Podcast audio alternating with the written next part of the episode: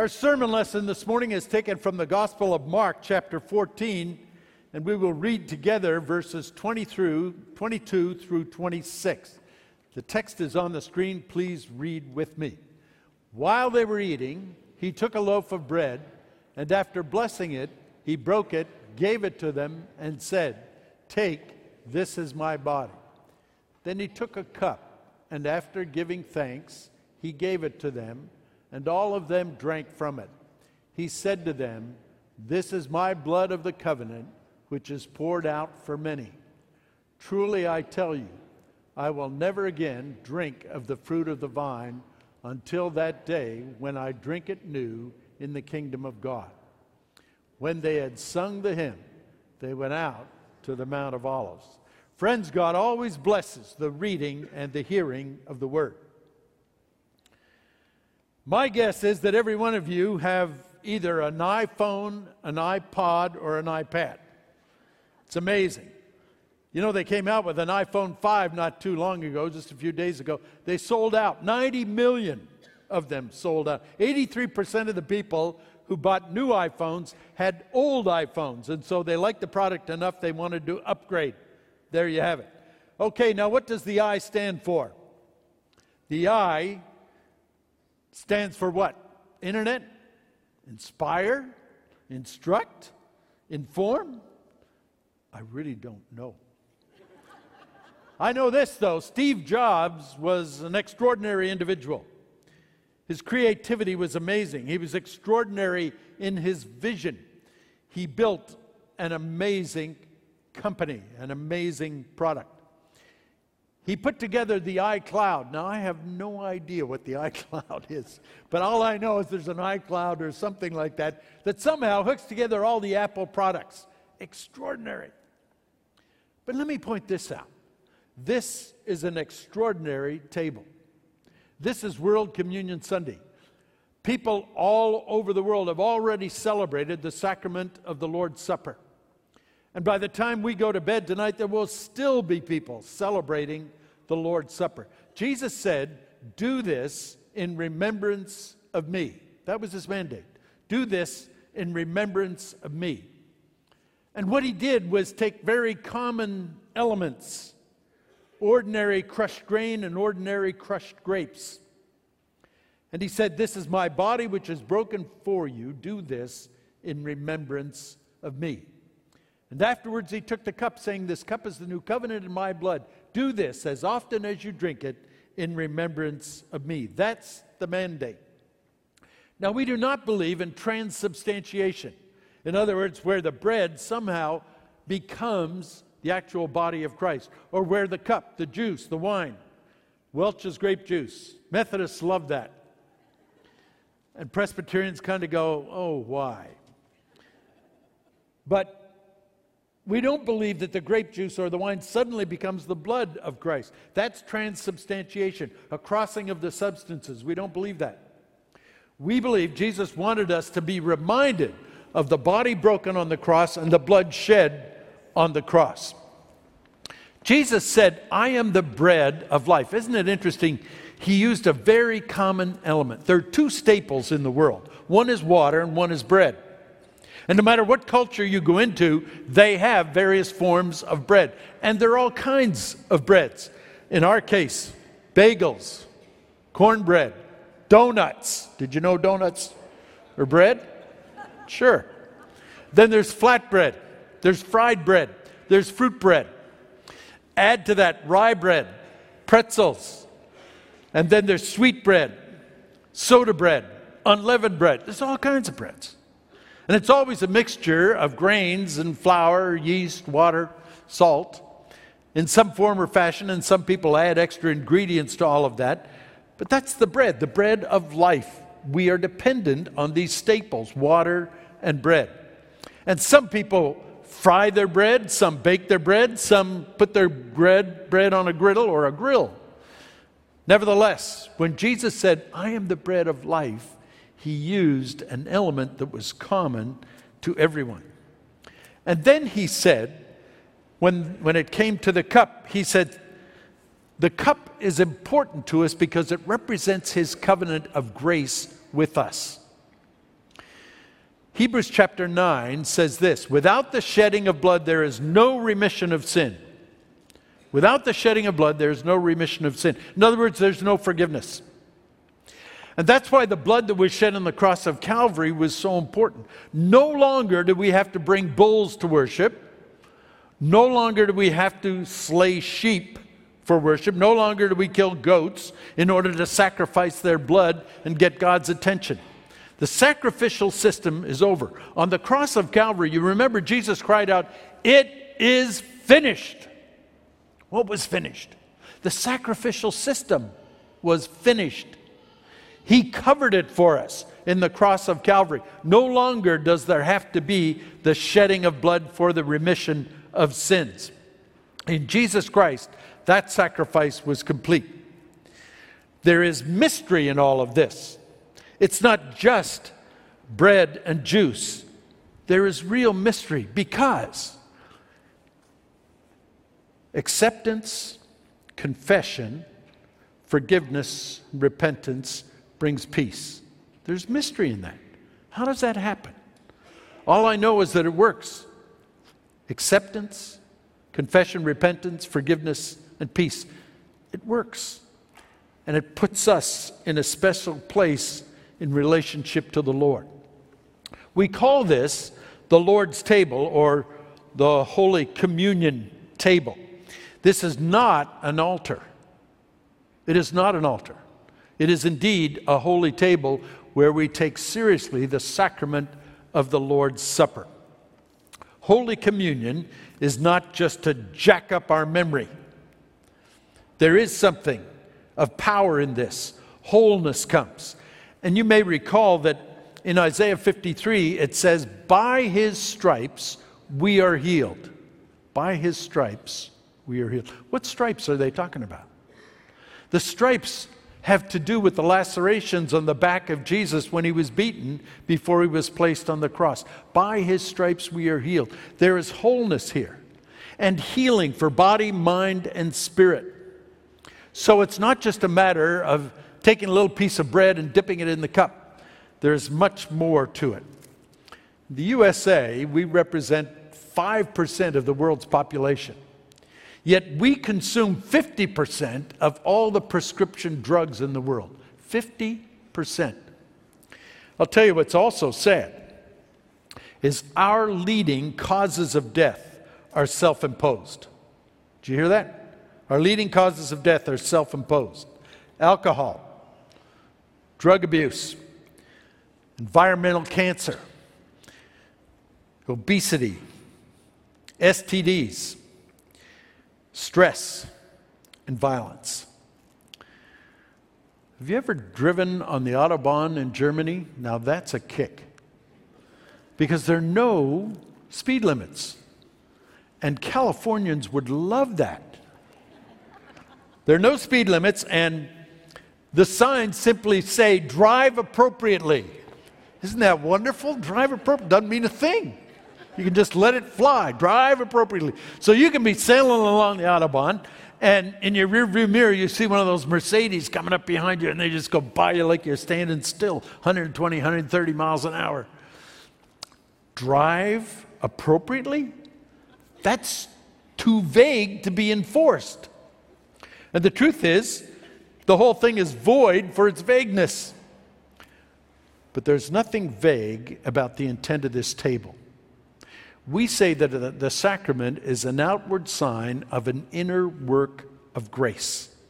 You are welcome to participate in the sacrament of Holy Communion if you put your faith in Jesus Christ.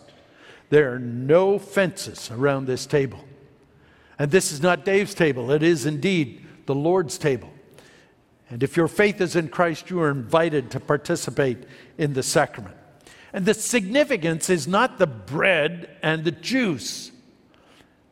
That's not what's important. It's the Holy Spirit taking those things and reminding us of the grace that has been extended to us through the cross of Calvary. That's the important thing. And what we need to remember is that the power of the risen Christ challenges all other authorities culture, church, ego. The scripture says, while we were yet sinners, Christ died for us. He himself bore our sins in his body on the tree, that we might die to sin and come alive to righteousness. There are 78 million millennials in the United States. 78 million. These are people who were born between 1980 and 1991. Millennials. And of the millennials, only about 13% give any credence to religion at all. They're, in essence, basically indifferent, indifferent to religion. And their watchword is really whatever. Whatever. You ever hear that? Whatever. We have to remember in dealing with millennials that Bert and Ernie are about the same age as their parents. That an automatic is really a weapon, not a transmission. That their computers have always fit in their backpacks. And add to that, that Fox has always been a network of choice. Wow. Change for millennials is a constant. They don't really believe in absolutes. The only absolute they'll buy into is that of change. So change is indeed a constant for them. And you realize that here in Los Angeles, Christianity is really a foreign religion. And you realize that in Los Angeles, very few people actually attend Christian worship of any kind or any flavor. We have a challenge on our hands. What I want to say to you is that in Jesus Christ, events are altered, lives are changed, relationships are healed, and love proves stronger than hate. I've seen it over and over again. There is something extraordinary about Christianity. It rescues and redeems millions of people on a daily basis. And I've seen it, I believe it. It is extraordinary. The Christian faith rescues and redeems millions of people on a daily basis from aching hunger, from hopelessness, from homelessness, from poverty. It rescues and redeems millions of people from the ravages of abuse, abuse of all kinds, disease, ignorance, rape, slavery, and torture. That's the power of the Christian faith. Linda and I are blessed to have some folks we claim as friends, Marilyn and Jack DeBoer. Jack is an entrepreneur. He's been very successful in a variety of ways. Um, he put together all the residence inns that are all over America. He put uh, together all the Candlewood suites and all of the Summerfield suites. And he sourced, since sold them to a number of major corporations, and of course, it put, put some change in his pocket. Jack is an amazing entrepreneur, but he and his wife were in Burma in the 80s. Now, Burma today is called Myanmar, but back in the 80s it was known as Burma. And they visited there. It was a very primitive country. And he said, of all the children in that country, half of them died before age five. They died before age five, half of them because of dysentery and malaria. Two diseases that can be handled by, easily by the medical community in this country. And he had a passion for this. He was very touched by that. So he went to the leaders of Burma and he said, I can bring some people in here that will help your children. And they said, We don't have any NGOs, non governmental organizations. We don't welcome any of those. None. They had none. And he said, Well, I know this outfit called World Vision. And World Vision is a Christian organization, but it takes seriously people's physical, emotional, and spiritual needs. And he said, If you'll let World Vision in, we will help your children. And I'll make sure that happens for you. It won't cost you anything.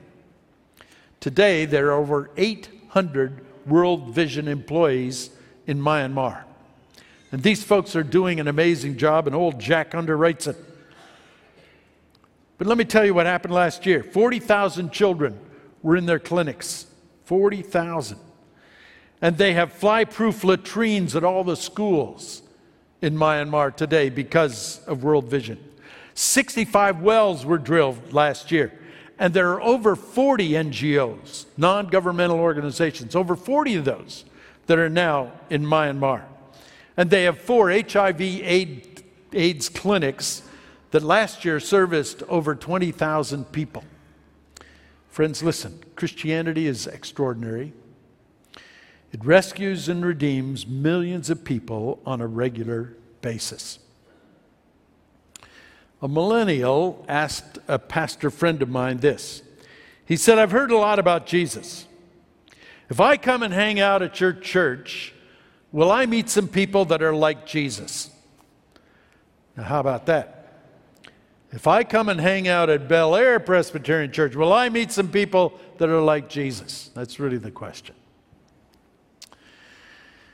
Years ago, Linda and I served First Presbyterian Church in Flushing, Queens, part of New York City. And in that congregation, there was a substantial group of folks from Scotland. Now, they think Scotland's the Holy Land, they don't know there's another choice. But anyway, they think Scotland's the Holy Land, so everything about Scotland is perfect. Well, the sacrament of Holy Communion was very important to them, and it had to be observed in just such a way.